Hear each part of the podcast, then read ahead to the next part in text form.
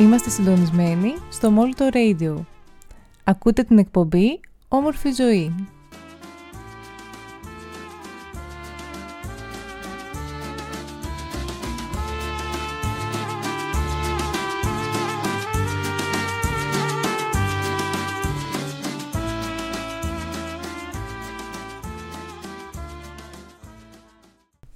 Καλησπέρα σας. Καλώς ήρθατε στην εκπομπή μας. Είμαι η Κατερίνα Χαμπέζου και εγώ η Κατερίνα Γαστεράτου. Καλησπέρα σας. Και σας καλωσορίζουμε στην πρώτη μας εκπομπή με το όνομα Όμορφη Ζωή. Η εκπομπή μας θα είναι κάθε Παρασκευή στις 7 το απόγευμα και η θεματική της θα έρχεται από, τα, από το πεδίο της κοινωνιολογίας και της ψυχολογίας με θέματα που μας ενδιαφέρουν στην προσωπική μας ζωή αλλά κυρίως στην επαγγελματική. Εγώ είμαι ψυχολόγος και ψυχοθεραπεύτρια. Εγώ είμαι στην ενημερωτική σελίδα όμορφηζωή.gr όπου μπορείτε να μπαίνετε και να ενημερώνεστε για ε, νέες μεθόδους, πρακτικές ε, και σχετικά άρθρα πάνω στο κομμάτι της προσωπικής ανάπτυξης και της ολιστικής υγείας. Και η σημερινή εκπομπή είναι αφιερωμένη στην Παγκόσμια ημέρα εξάλληψης της βίας κατά των γυναικών που γιορτάστηκε την προηγούμενη εβδομάδα. Η αλήθεια είναι ότι είχαμε υπολογίσει να ξεκινήσουμε μία εβδομάδα νωρίτερα και θεωρήσαμε ότι εκείνη ε, η μέρα θα βοηθήσει και θα ταιριάζει να ξεκινήσει με μία εκπομπή πάνω σε αυτό το θέμα για να ενισχύσουμε τη συνολική καμπάνια που έγινε την προηγούμενη εβδομάδα. Βέβαια, οι εξελίξεις μας πρόλαβαν και ερχόμενες μία εβδομάδα μετά ε, βρεθήκαμε με συν δύο γυναικοκτονίες στη χώρα μας, τη Δευτέρα και την Τρίτη, όπου αυτό φανερώνει αυτό που θέλουμε και εμείς να περάσουμε στην εκπομπή μας.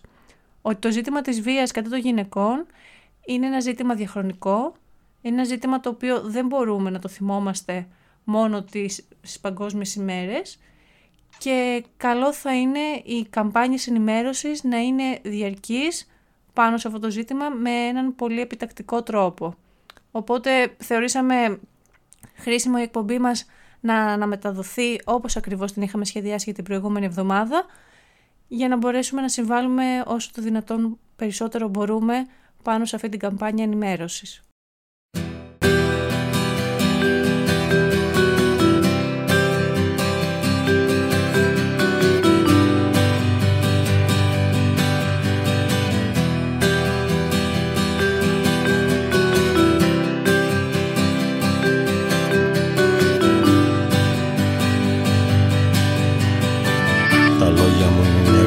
Προσευχή. Κουρνιάζουν έξω από το κλεισμένο σου παράθυρο. Κι αν τα άφηνες θα ανοίγαν μια ρογμή Απ' το μικρό κελί σου ως το άπειρο. Μα σοπαίνεις και θρυνείς σαν τον κατάδικο. Πάνω απ' τη στάχτη που σκεπάζει τον παράδεισο. Πάνω απ' τη στάχτη Βάλε φωτιά σ' ό,τι σε καίει, σ' ό,τι σου τρώει την ψυχή. Έξω οι δρόμοι αναπνέουν, διψασμένοι ανοιχτοί. Είναι η αγάπη ένα ταξίδι από γιορτή σε γιορτή. Ζήσε μαζί μου στον αέρα, στη φωτιά, στη βροχή. Μας περιμένουν άδειες μέρες, ραγισμένοι ουρανοί. Είναι η αγάπη ένα ταξίδι από πληγή σε πληγή. Βάλε φωτιά σ' ό,τι σε καίει, σ' ό,τι σου τρώει την ψυχή. Έξω οι δρόμοι αναπνέουν, διψασμένοι ανοιχτοί Είναι η αγάπη ένα ταξίδι από γιορτή σε γιορτή. Ζήσε μαζί μου στον αέρα, στη φωτιά, στη βροχή. Μας περιμένουν άδειες μέρες, ραγισμένοι ουρανοί. Είναι η αγάπη ένα ταξίδι από πληγή σε πληγή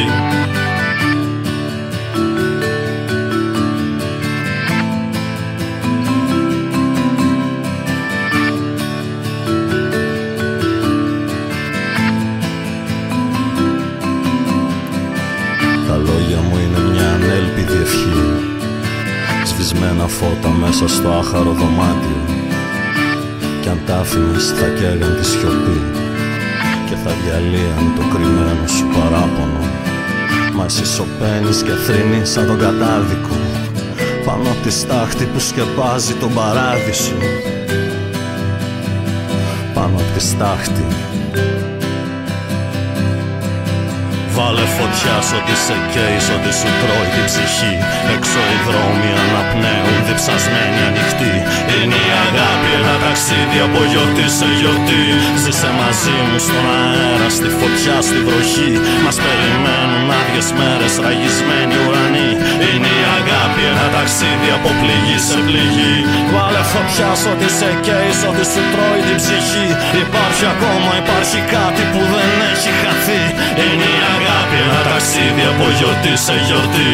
Ζήσε μαζί μου στον αέρα, στη φωτιά, στη βροχή. Μας περιμένουν άδειες μέρες, ραγισμένοι ουρανοί. Είναι η αγάπη ένα ταξίδι από πληγή σε πληγή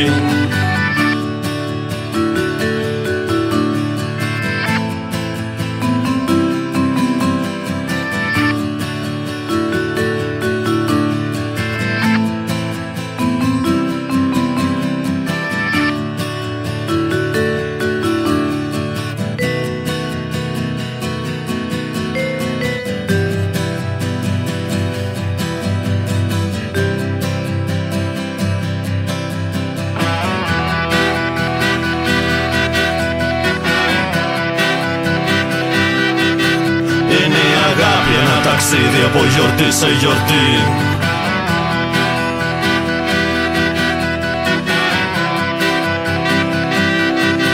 Είναι η αγάπη ένα ταξίδι από πληγή σε πληγή.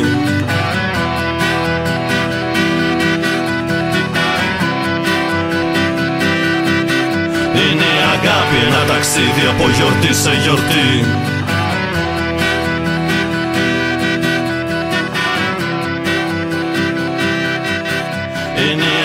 Ένα ταξίδι από πληγή σε πληγή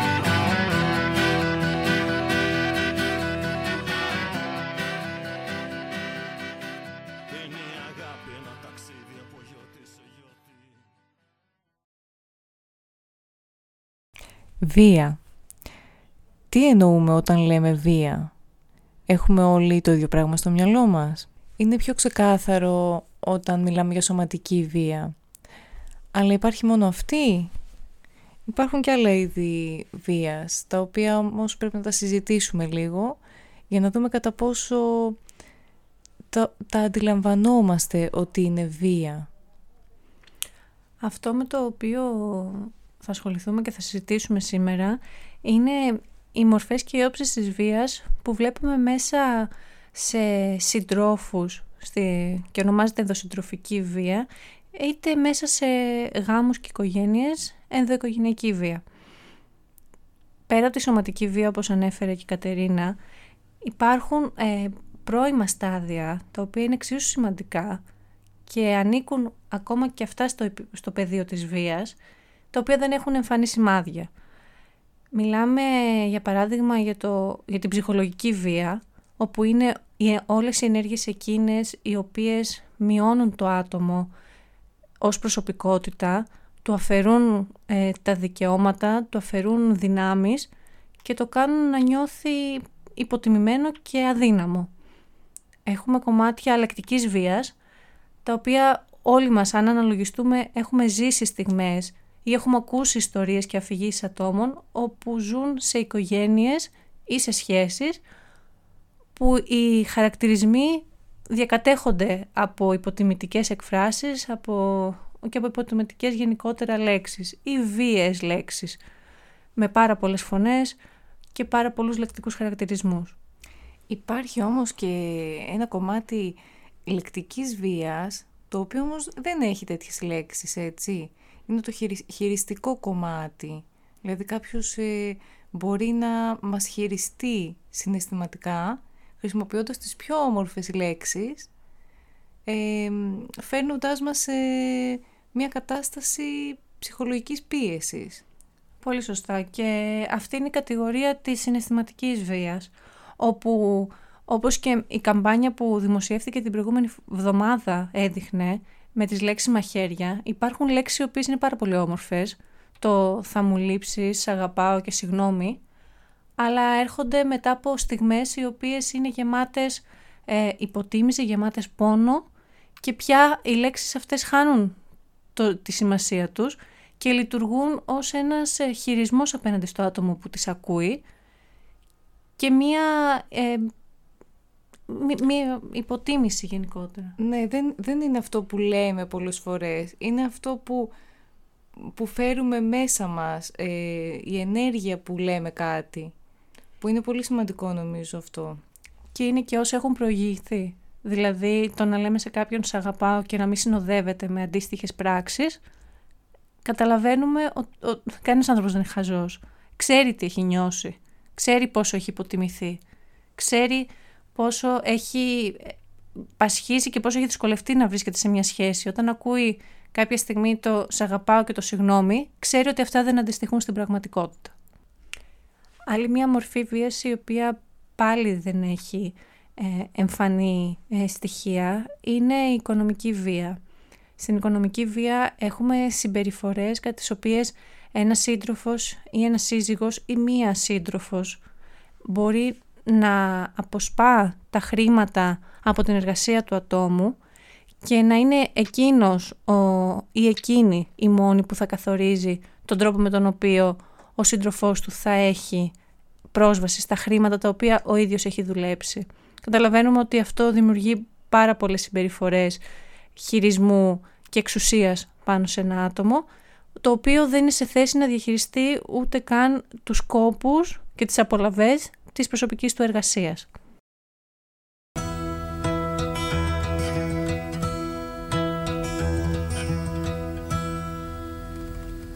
My lady Dapanville, why do you sleep so still?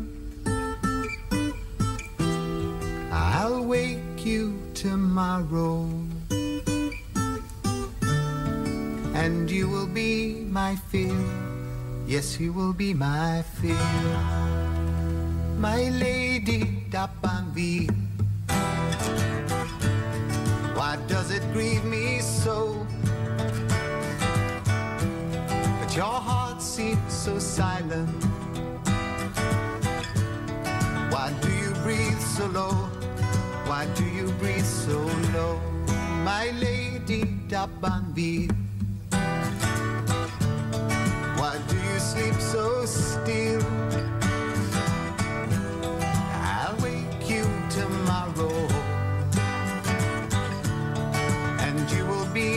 Fill.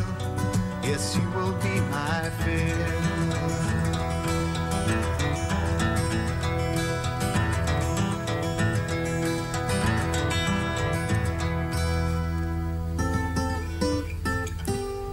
My lady Dapanville,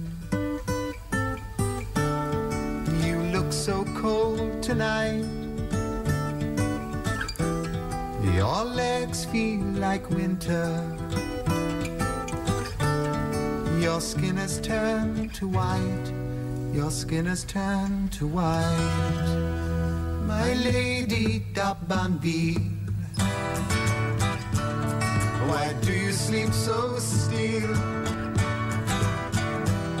I'll wake you tomorrow And you will be my fill Yes, you will be my fill La la la la la la la la la la la la La la la la la la La la la la la la La la la la la la My lady Dabanvi Why do you grieve me so? At your heart so silent Why do you breathe so low Why do you breathe so low I loved you, my lady. Though in your grave you lie, I'll always be with you. This rose will never die. Will never die. I loved you, my lady. Though in your grave you lie. I'll always be with you. This rose will never die. This rose will never die.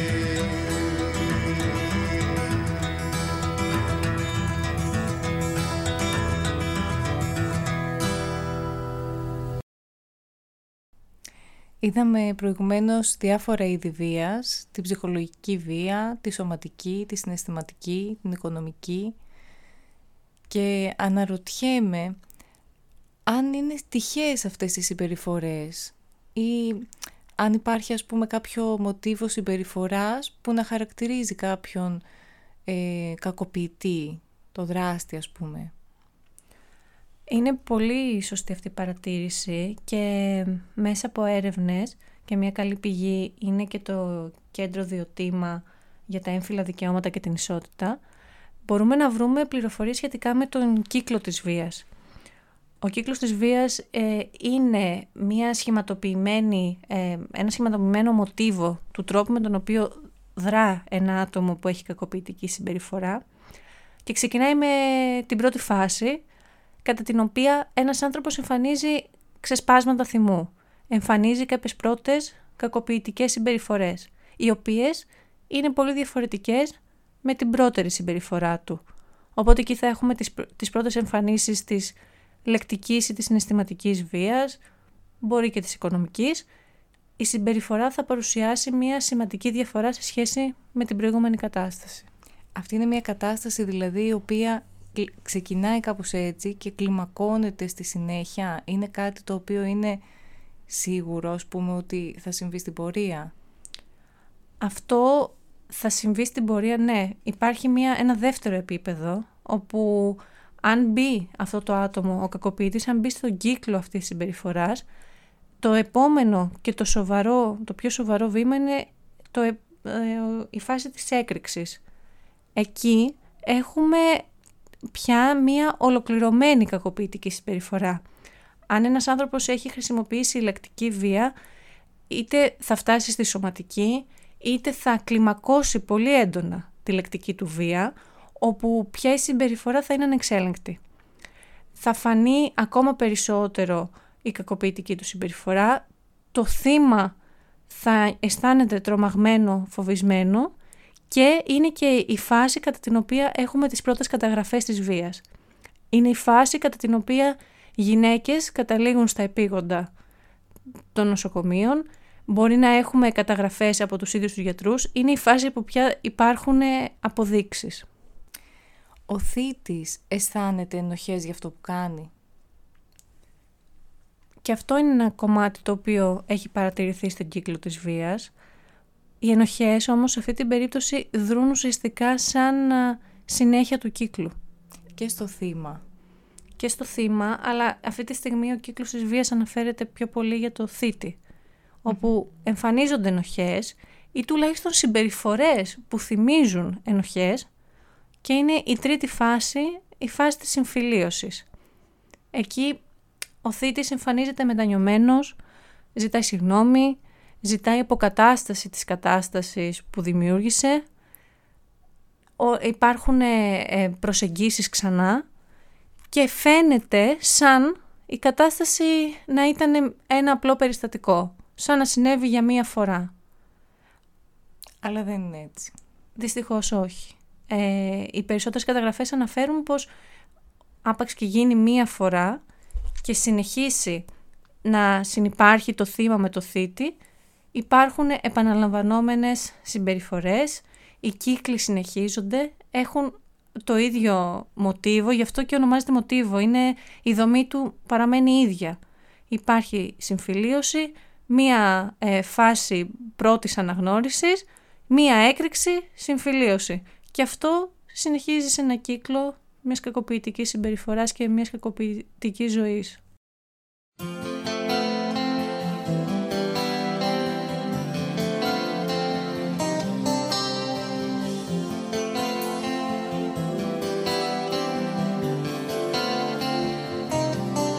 Γένιεσαι την έχεις μητέρα Πηδάς στον αεράσκας στο πάτωμα. Εκείνη σε βάζει στη κούνια Στα μάτια σαπούνια και γαλακτόμα σου δείχνει πως κάνει πάπια και μοιάζει με κάποια που είχες σγωμένα στο μέλλον.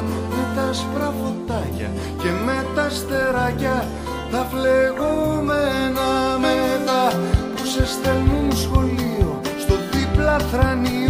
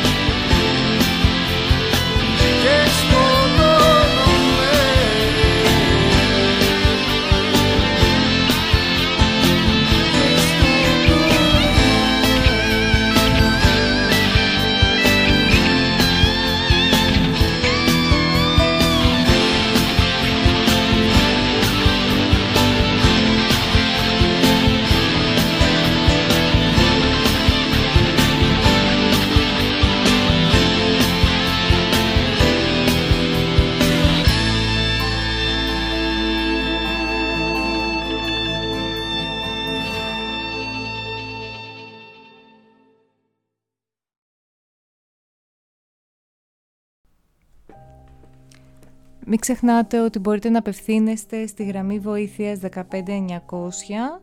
Επίσης μπορείτε να στείλετε mail στο sos 15900 παπάκι ισότητα.gr Η γραμμή 15900 λειτουργεί όλο το 24ωρο, 7 ημέρες την εβδομάδα και μπορείτε να βρείτε υποστήριξη από ψυχολόγους, κοινωνικούς λειτουργούς και νομικούς. Σύμφωνα με τις γενικές οδηγίες που έχουν δοθεί σε εθνικό επίπεδο από τις γραμμές που ανέφερε και η Κατερίνα προλίγου, υπάρχουν συγκεκριμένα βήματα τα οποία μπορεί να ακολουθήσει ένα θύμα όταν θέλει να ξεφύγει από μια κακοποιητική σχέση ή ένα κακοποιητικό γάμο. Τα βήματα αυτά θα προσπαθήσουμε να τα παρουσιάσουμε όσο το δυνατόν πιο απλά και συμπυκνωμένα με σκοπό να βοηθήσουμε και να ενημερώσουμε. Ένα πρώτο βήμα που μπορούμε να κάνουμε είναι να χτίσουμε ένα δίκτυο ανθρώπων τους οποίους θα μπορούμε να εμπιστευτούμε και οι οποίοι θα έχουν μια επίγνωση της κατάστασης στην οποία βρισκόμαστε. Ποιοι άνθρωποι όμως μπορούν να είναι αυτοί; Είναι πολύ σημαντικό να είναι άνθρωποι οι οποίοι και τους έχουμε στην καθημερινότητά μας, είναι σταθερά πρόσωπα αναφοράς, νιώθουμε ότι έχουμε εμπιστοσύνη και ασφάλεια και θα είναι άνθρωποι οι οποίοι θα μπορούν να ενεργοποιηθούν και να κινητοποιηθούν τη στιγμή που θα νιώσουμε ότι έχουμε ανάγκη ή θέλουμε προστασία. Αυτοί οι άνθρωποι δεν είναι απαραίτητο να είναι συγγενείς, μπορούν να είναι γείτονες, μπορούν να είναι φίλοι, οι οποίοι όμως θα έχουν αυτή την εγρήγορση την οποία ανέφερα.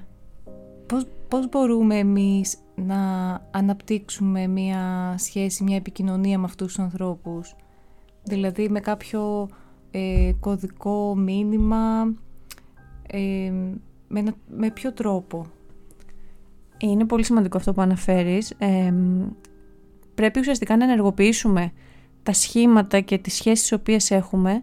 Σε μια φάση κακοποίησης πολλές φορές το θύμα μπορεί να έχει απομονωθεί αρκετά έτσι ώστε να μην έχει πια το δίκτυο των ανθρώπων το οποίο είχε στο παρελθόν. Οπότε ε, μόλις βρει τους ανθρώπους με τους οποίους είχε μια επαφή και ξέρει ότι μπορεί να νιώσει εμπιστοσύνη, είναι πολύ σημαντικό να έχει και έναν κώδικα επικοινωνίας. Επειδή όπως αναφέραμε, πολλά είδη βίας ε, έχουν αυτό τον διαρκή έλεγχο και την διαρκή επιτήρηση, είναι πολύ σημαντικό να, να δημιουργηθεί ένας κώδικας, μια γλώσσα η οποία, την οποία μπορεί να χρησιμοποιήσει το θύμα για να επικοινωνήσει την ανάγκη του. Και αυτό μπορεί να είναι κάτι πολύ απλό. Μπορεί να είναι μια απλή λέξη ή ακόμα και ένα emoji όπως αναφέρουν στις οδηγίες να ξέρει ο λήπτης, ο παραλήπτης ενός μηνύματος τι να κάνει. Τι σημαίνει αυτό. Τι ναι. σημαίνει αυτό. Χρειαζόμαστε κάποια ε, στοιχεία, κάποια γεγο... από γεγονότα και περιστατικά κακοποίησης. Ε, σύμφωνα με τις οδηγίες που υπάρχουν, στις περιπτώσεις στις οποίες έχουμε σωματική βία και εισαγωγή σε νοσοκομείο, είναι πολύ σημαντικό να έχουμε ιατρικές γνωματεύσεις για να μπορέσουμε να, να αποδείξουμε όλη την κατάσταση στην οποία βιώνουμε.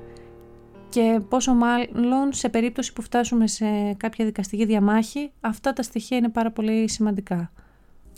Και στις περιπτώσεις που δεν έχουμε εμφανή σωματική βία ε, και έχουμε κάποια άλλη μορφή βίας, λεκτική, οικονομική, τι, τι μπορούμε να κάνουμε για να, να έχουμε αποδείξεις; Σκέφτομαι ότι είναι πολύ σημαντικό να έχουμε στοιχεία. Οπότε σε περίπτωση λεκτικής ε, βίας μπορούμε να κάνουμε μια απλή ηχογράφηση από την εφαρμογή του κινητού. Ε, σε περίπτωση που έχουμε επαναλαμβανόμενη συναισθηματική βία η οποία εκφράζεται ίσως και με μηνύματα του συντρόφου, συζύγου προς το θύμα μπορούμε να κρατήσουμε αυτά τα μηνύματα. Να τα καταγράψουμε, ναι. Να τα έχουμε αποθηκευμένα. Όλα αυτά ε, είναι σημαντικό να γίνουν ε, με προσοχή και σε περίπτωση μόνο που το θύμα είναι ασφαλές. Αν υπάρχει μια διαρκής διερεύνηση του κινητού του θύματος, καταλαβαίνουμε ότι μια τέτοια... Είναι πολύ επικίνδυνο, ναι. ναι είναι πολύ Ε, όλα πρέπει να γίνονται με ασφάλεια για να μπορέσει να σπάσει αυτός ο κύκλος και να ξεφύγει και να τα χρησιμοποιήσει εν τέλει αυτά τα στοιχεία. Hello, darkness, my old friend. I've come to talk with you again. Because a vision softly creeping left its seeds while I was sleeping. And the vision that was planted in my brain still remains within the sound of silence. In restless dreams, I walked alone, narrow streets of cobblestone, neath the halo of a street lamp. I turned my collar to the cold and damp. When my eyes were stabbed by the flash of a neon light, it split the night and touched the sound of silence. And in the naked light, I saw ten thousand people, maybe more People talking without speaking. People hearing without listening. People writing songs that voices shared. No one dared disturb the sound of silence. Fools said I, you do not know silence like a cancer grows. Hear my words that I might teach you. Take my arms that I might reach you. But my words, like silent raindrops, fell. And echoed the wells of silence. And the people bowed and prayed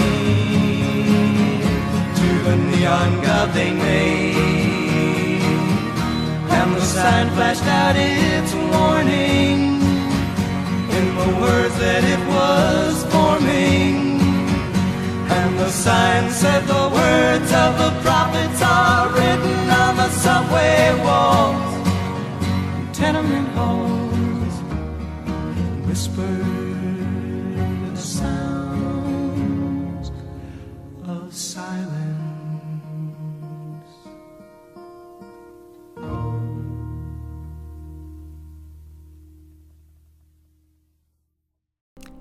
Στις περιπτώσεις που έχουμε παιδιά στο σπίτι, πώς το διαχειριζόμαστε όλο αυτό; Εδώ οι γραμμές ε, ξανά έρχονται και ε, γίνονται ένα πάρα πολύ σημαντικό όπλο γιατί όλα αυτά που παρουσιάζουμε τόση ώρα μπορεί να αφορούν και τις γυναίκες κατά μόνος αλλά και τις γυναίκες με παιδιά. Ωστόσο στην περίπτωση που υπάρχουν παιδιά η κάθε περίπτωση είναι πάρα πολύ εξατομικευμένη.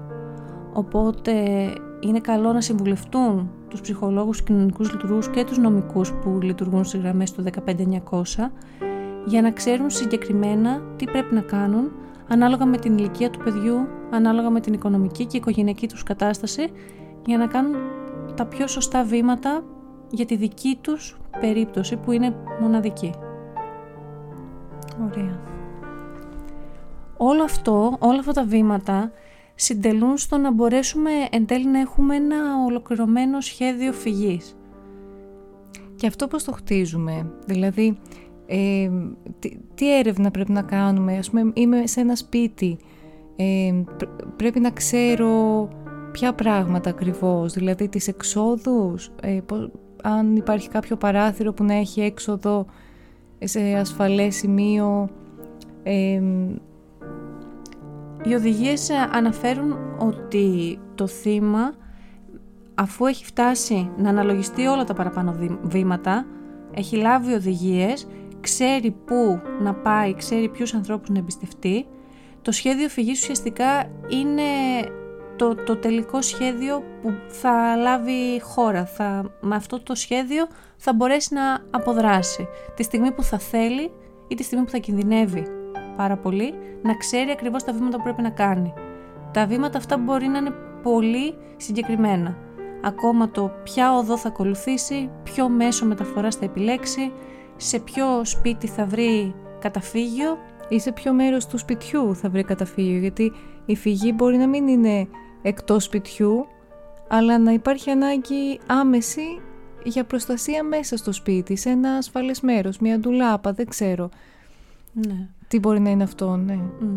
Ουσιαστικά μιλάμε για το ποια θα είναι η ασφάλεια του θύματος τη στιγμή που θα δεχθεί την, Κάποια επίθεση. την επίθεση. Οπότε αυτό είναι πολύ σημαντικό αν δεν μπορεί να υπάρξει φυγή με την έννοια της λέξης το να γίνει έξοδος, να γίνει ε, η φυγή από το σπίτι, να υπάρξει ασφάλεια μέσα στο σπίτι. Οπότε ένα σχέδιο φυγής περιλαμβάνει και το δωμάτιο, την αποθήκη, την συγκεκριμένη, το συγκεκριμένο καταφύγιο μέσα στο ίδιο το σπίτι που θα μπορέσει να το χτίσει το θύμα. Οπότε το σχέδιο φυγής είναι ένα ε, όπλο το οποίο το έχει στο μυαλό του το θύμα και μπορεί να κάνει όλες τις απαραίτητες συνέργειες για να το πραγματώσει.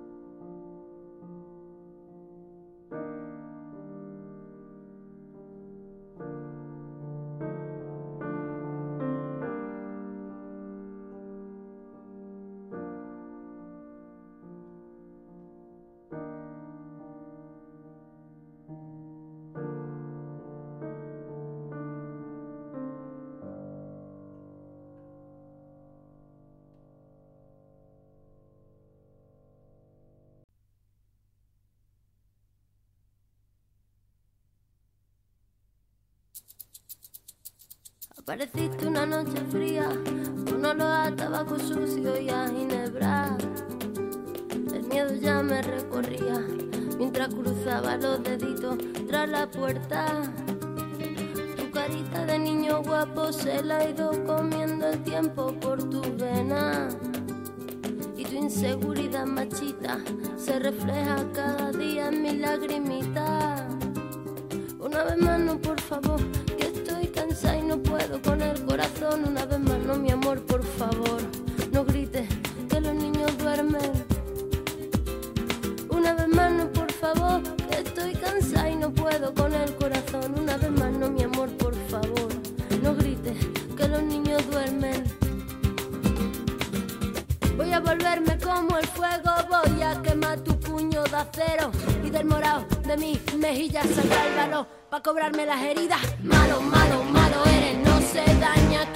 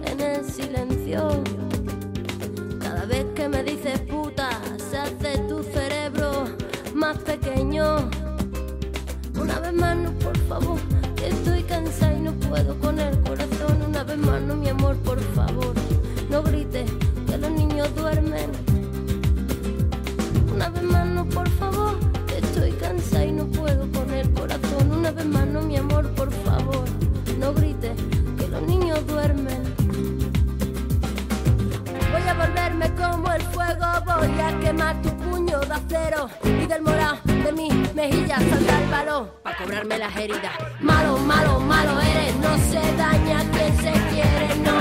Tonto, tonto, tonto eres, no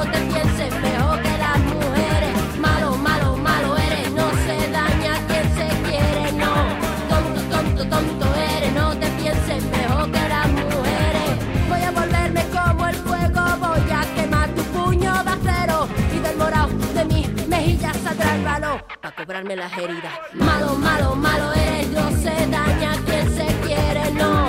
Tonto, tonto, tonto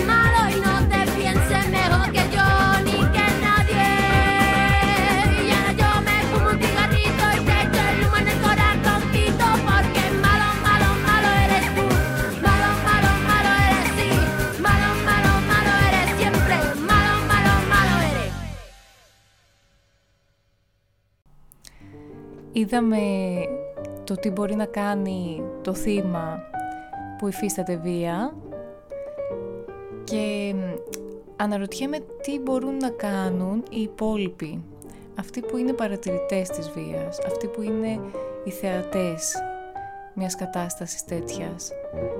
Και θυμήθηκα τώρα ένα περιστατικό πριν χρόνια στη Θεσσαλονίκη, σε εξωτερικό χώρο δημόσιο, ε, ένα ζευγάρι να μαλώνει και μάλλον τόσο έντονα που είχε τραβήξει το, την προσοχή όλων των περαστικών γύρω και, και της δικής μου βέβαια. Ε, αναρωτιόμασταν όλοι και στεκόμασταν και κοιτούσαμε. Ε, κανείς δεν αντέδρασε. Κάποια στιγμή ε, έγινε το εξής. Ε, ο άνδρας ε, άρπαξε τη γυναίκα από τα μαλλιά και την έβαλε βία μέσα σε ένα αυτοκίνητο. Εκείνη φώναζε μέσα στο αυτοκίνητο. Ε, αυτή την εικόνα την έχω πολύ έντονα στο μυαλό μου και η αλήθεια είναι ότι αισθάνομαι πάρα πολύ άσχημα που δεν έκανα κάτι γι' αυτό ε, και που κανένας άλλος δεν έκανε κάτι και θα ήθελα να δούμε λίγο τους, τους τρόπους τι μπορεί να κάνει κάποιος ο οποίος ε, βρίσκεται σε μια τέτοια κατάσταση. Γιατί μην ξεχνάμε ότι όταν δεν αντιδράμε πάνω στη βία, είμαστε και εμείς συνένοχοι. Θυμάσαι μήπως πώς είχες νιώσει σε εκείνο το συμβάν; Νομίζω θα βοηθούσε γιατί υπάρχουν κάποια συγκεκριμένα βήματα που μπορούμε να ακολουθήσουμε αλλά πάντα μας βοηθάει το να έχουμε μια αίσθηση των το συναισθημάτων μας εκείνη τη στιγμή. Ναι, η αλήθεια είναι ότι ε, ήθελα να αντιδράσω, ένιωσα μια πίεση και πολύ άσχημα ε, για την κοπέλα και αυτό που είναι σημαντικό είναι ότι ήθελα να αντιδράσω αλλά δεν ήξερα, περίμενα την κατάλληλη στιγμή, περίμενα, δεν ξέρω, περίμενα κάτι να γίνει ε, γιατί δεν ήξερα πότε μπορείς να επέμβεις σε ένα ζευγάρι που μαλώνει. Δηλαδή έχουμε δει και άλλα ζευγάρια να μαλώνουν στον δρόμο. Ποιο είναι εκείνο το σημείο που ξεπερνάει τα όρια και λέμε τώρα θα επέμβω, τώρα πρέπει να κάνω κάτι. Υπήρχε περίπτωση να περίμενες να παρέμβει και κάποιος άλλος την ίδια στιγμή; Θα σου έδινε κάποια όθηση; Ναι, η αλήθεια είναι ότι ε, θα ήταν ενθαρρυντικό όλο αυτό που μου περιγράφεις τόση ώρα έχει σχέση και με μια θεωρία που έχει αναπτυχθεί απέναντι σε αυτό το φαινόμενο. Η θεωρία είναι η παρέμβαση των παρευρισκομένων ατόμων, bystander intervention είναι στην διεθνή βιβλιογραφία, και περιγράφει όλους αυτούς τους μηχανισμούς οι οποίοι ε, εν τέλει δεν αφήνουν τα άτομα να παρέμβουν και παγώνουν. Ε, πάνω σε αυτή τη θεωρία έχουν αναπτυχθεί συγκεκριμένες πρακτικές εκπαίδευσης των ατόμων, των καθημερινών πολιτών που επιθυμούν και θέλουν να παρεμβαίνουν σε τέτοια περιστατικά. Δεν είναι κάτι εύκολο γιατί ε, ο τρόμος που βιώνουμε και που κατακλείζει ε, που μας κατακλείζει εκείνη τη στιγμή που βλέπουμε ένα περιστατικό είναι πάρα πολύ μεγάλος και όπως ξέρουμε το κομμάτι του φόβου και του τρόμου παγώνει το, το σώμα μας, παγώνει τη σκέψη μας και δεν μπορούμε να παρέμβουμε παραπάνω. Νομίζω ότι θα μπορούσαμε να παρουσιάσουμε αυτά τα βήματα για να δώσουμε κάποιες κατευθυντήριες γραμμές για όσους θέλουν να παρεμβαίνουν. Το παράδειγμα αυτό θα μας βοηθήσει να παρουσιάσουμε τους πέντε τρόπους που προτείνονται για να παρέμβουμε σε μια τέτοια κατάσταση. Στην ε, αγγλική βιβλιογραφία έχουν σχηματοποιηθεί σε πέντε λέξεις που ξεκινούν από D, θα τις αναφέρουμε στα ελληνικά. Και το πρώτο που μπορεί να γίνει σε αυτή την περίπτωση είναι να αποσπαστεί η προσοχή από τα άτομα τα οποία βρίσκονται στο συμβάν. Πώς μπορούμε να το κάνουμε αυτό δηλαδή; Στο παράδειγμα που ανέφερες, που είναι σε έναν εξωτερικό χώρο, θα μπορούσε να γίνει με μία από αυτές τις πολύ τυχαίες καταστάσεις που βλέπεις έναν άνθρωπο στον δρόμο και λες «Α, γεια σου, είσαι Μαριά, σε θυμάμαι από κάπου». Το άτομο που βίωνε την βία εκείνη τη στιγμή, η γυναίκα. Ή αντίστοιχα να ερωτηθεί ε, τι, ώρα, τι ώρα είναι ή ξέρετε ποιο είναι αυτό το μνημείο που είναι εδώ κάτι το οποίο λίγο θα αποκλιμακώσει την ένταση. Και θα θυμίσει και σε αυτόν που ασκεί βία ότι δεν είναι μόνος του, ότι έχει και παρατηρητές. Αυτό Αυτό είναι είναι- ένα σημαντικό κομμάτι, ότι υπάρχουν μάρτυρες. Ναι, αυτό, αυτό είναι ο πίσω στόχος. Το, ο στόχος είναι να φανεί στο άτομο που ασκεί βία το ότι τον βλέπουνε. Κάποιος είναι εκεί και παρατηρεί αυτό που συμβαίνει. Και έτσι θα εξασφαλιστεί και η ασφάλεια του ατόμου που δέχεται βία. Θα σταματήσει, θα αποκλιμακωθεί το γεγονός και ίσως μετά να υπάρξει κάποια άλλη παρέμβαση, αλλά αυτό είναι το πρώτο που μπορεί να γίνει. Για να γίνει αυτό το πράγμα πρέπει και εμείς να νιώσουμε ασφαλείς ότι μπορούμε να το κάνουμε. Οπότε αυτή, αυτό είναι ένα κομμάτι που χρειάζεται αρκετή εξάσκηση και μια γρήγορη σκέψη και ίσως να γίνει μια προετοιμασία ήδη ακούγοντας τέτοια γεγονότα, το ότι τι θα μπορούσα να κάνω σε γεγονότα που ακούω ή έχουν συμβεί στο παρελθόν. Ε, βλέπουμε πάρα πολλά βιντεάκια στο ίντερνετ τα οποία κυκλοφορούν ε, από επιθέσεις θα το πω. Ε, και σκέφτομαι ο- ότι όλοι έχουμε ένα κινητό πάνω μας. Θα μπορούσαμε σε κάποια τέτοια στιγμή να βγάλουμε το κινητό μας και να βιντεοσκοπήσουμε; Με την έννοια να, να φοβηθεί και ο άλλος κάπως ότι καταγράφεται αυτό Αυτό είναι ένα δεύτερο βήμα που προτείνεται, το οποίο όμως ε, η αρνητική του πλευρά είναι αυτή που ανέφερες, ότι ανεβαίνουν βίντεο στο, στο ίντερνετ και στα μέσα Μμμ. μαζικής ε, ε, δικτύωσης. Το σημαντικό είναι, αν μπορούμε και είμαστε ασφαλείς παρατηρητές είναι το γεγονός, να καταγράψουμε και να υπάρχουν κάποια στοιχεία από αυτό το γεγονός. Το επόμενο βήμα που πρέπει να κάνουμε όμως είναι να ενημερώσουμε το άτομο που δέχτηκε βία ότι έχουμε καταγράψει αυτό το υλικό και να ζητήσουμε την άδειά του να το χρησιμοποιήσουμε, να του το δώσουμε και να είναι ένα δικό του πια υλικό. Δεν είμαστε σε καμία περίπτωση ε, υπεύθυνοι και να, ούτε να το διαχειριστούμε και απ' την άλλη είναι παράνομο να δημοσιεύσουμε αυτό το υλικό. Οπότε, αν καταφέρουμε να έχουμε ντοκουμέντα από ένα περιστατικό, ενημερώνουμε τα άτομα τα οποία έχουμε καταγράψει και ουσιαστικά το θύμα που δέχθηκε τη βία για να διαχειριστεί εκείνο τα προσωπικά του δεδομένα όπως θέλει.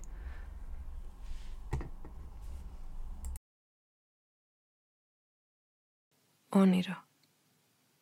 Στο κέντρο της Αθήνας, οι μελωδίες επιστρέφουν σαν δρόμοι, με τα κανονικά τους ονόματα. Ξαπλώνω πάνω στην κοιλιά τους. Εκεί, για πέντε-δέκα λεπτά, νιώθω μια ευγνωμοσύνη πριν σβήσουν τα κίτρινα φώτα των φαναριών. Δοκίμασε να παίξει τις νότες λίγο πιο αργά.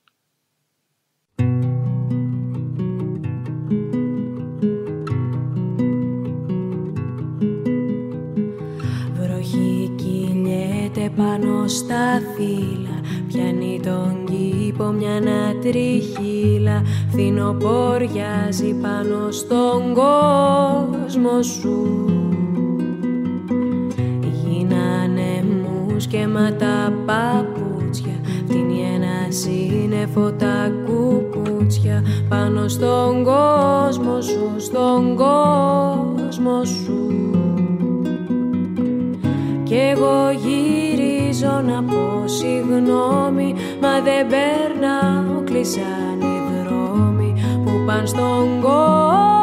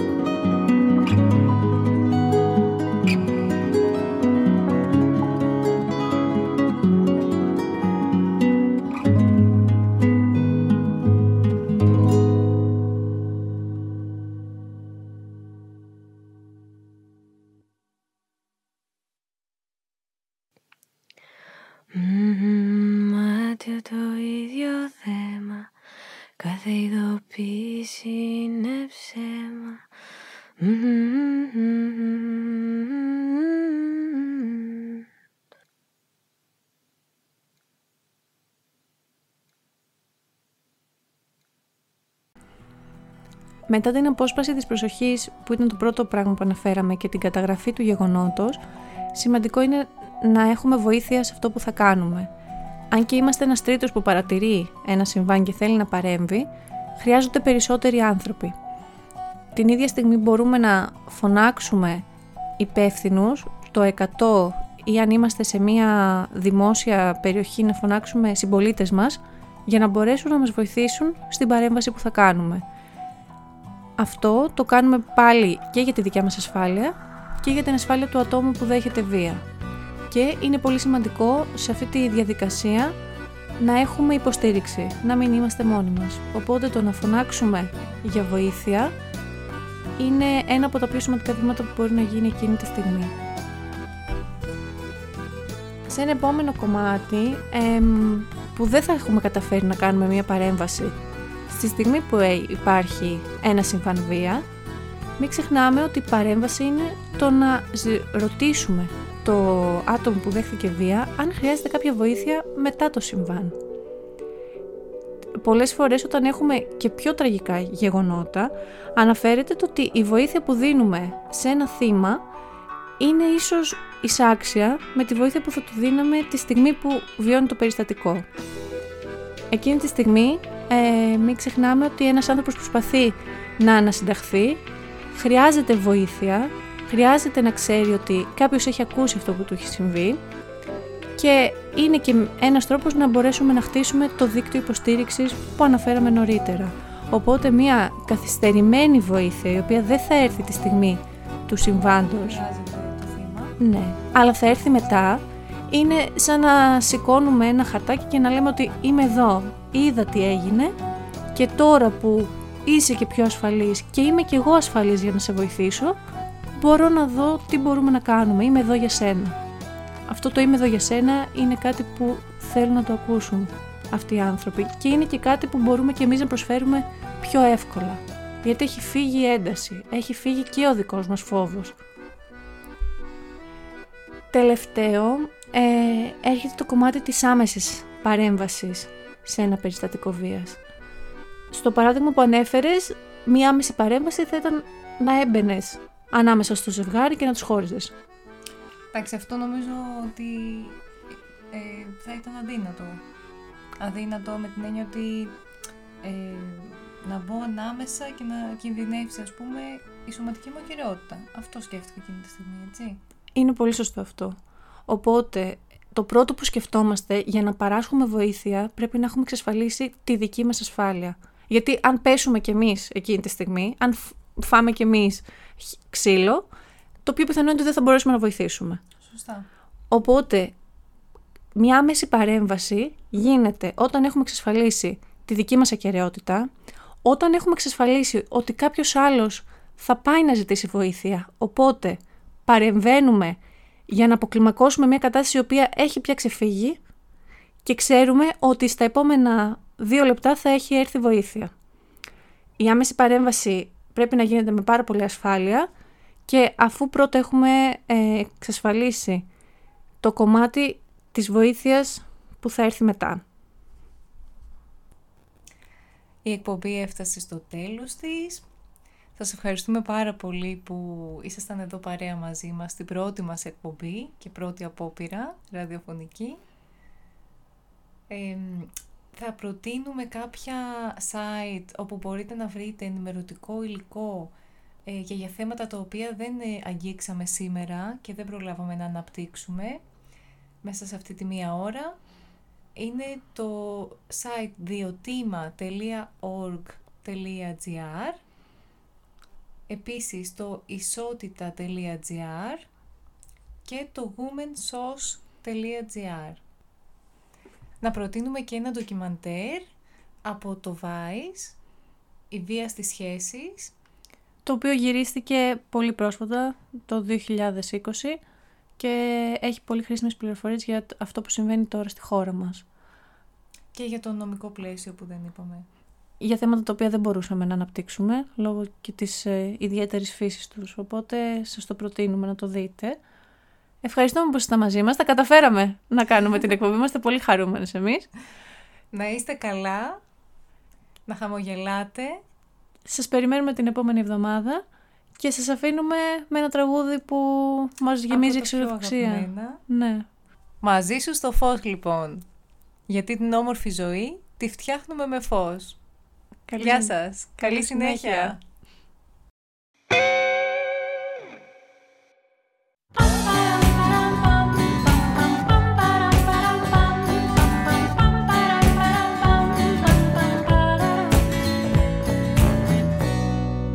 Ετοιμάσου τα κλειδιά σου Να ακούω τον ήχο του στα δάχτυλά σου Τα βλέφαρά σου με τα όνειρά σου. Ακούμπησε και στέγνωσε τα δάκρυά σου. Κι όλα θα είναι καλά. Μη τα παίρνεις τόσο βαριά. Θα τον σώσει η ομορφιά τον κόσμο ξανά. Κι όπως είσαι τώρα σκυφτός Θα σταθώ στα μάτια σου εμπρός. Για να βγω σαν να με χορός Μαζί σου στο φως Μαζί σου στο φως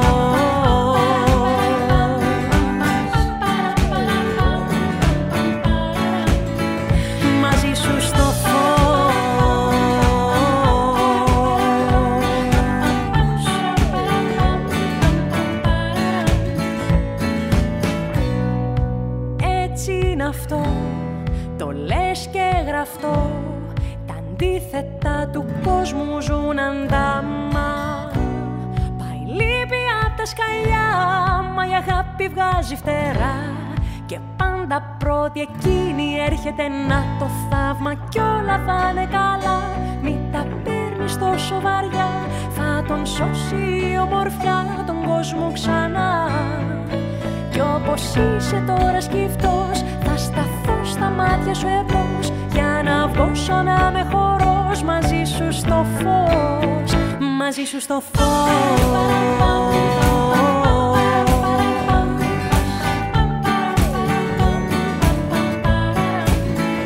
Μαζί σου στο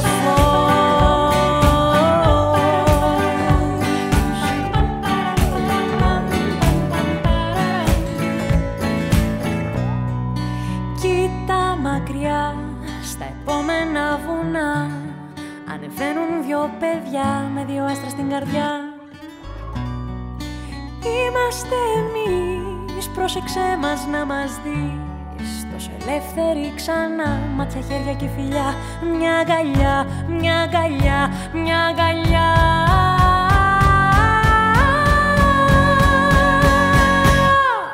Πίστεψε με θα είναι καλά. Μη τα παίρνεις τόσο βαριά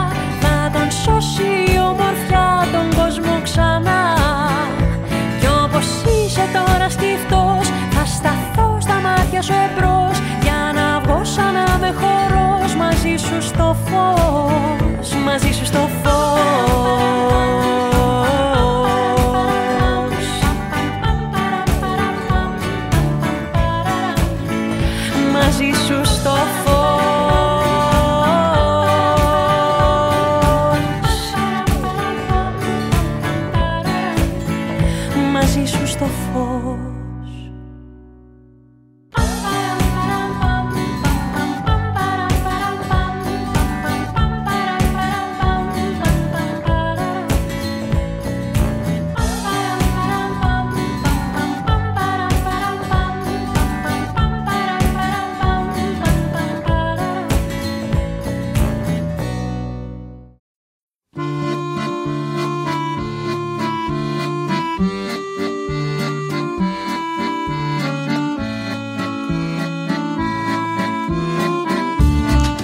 σημερινή εκπομπή ακούστηκαν. Καρτ Ποστάλ Ρίο The Sound of Everything. Cat Stevens Lady Tarvanville Μπέμπε Μάλο. Γιορτή Τρύπες. Εκείνη Φίβος Δελιβοριάς Simon and Garfunkel The Sound of Silence. Μαρίζα Ρίζου Μαζί σου στο φως. Νεφέλη Φασούλη Ο κόσμος σου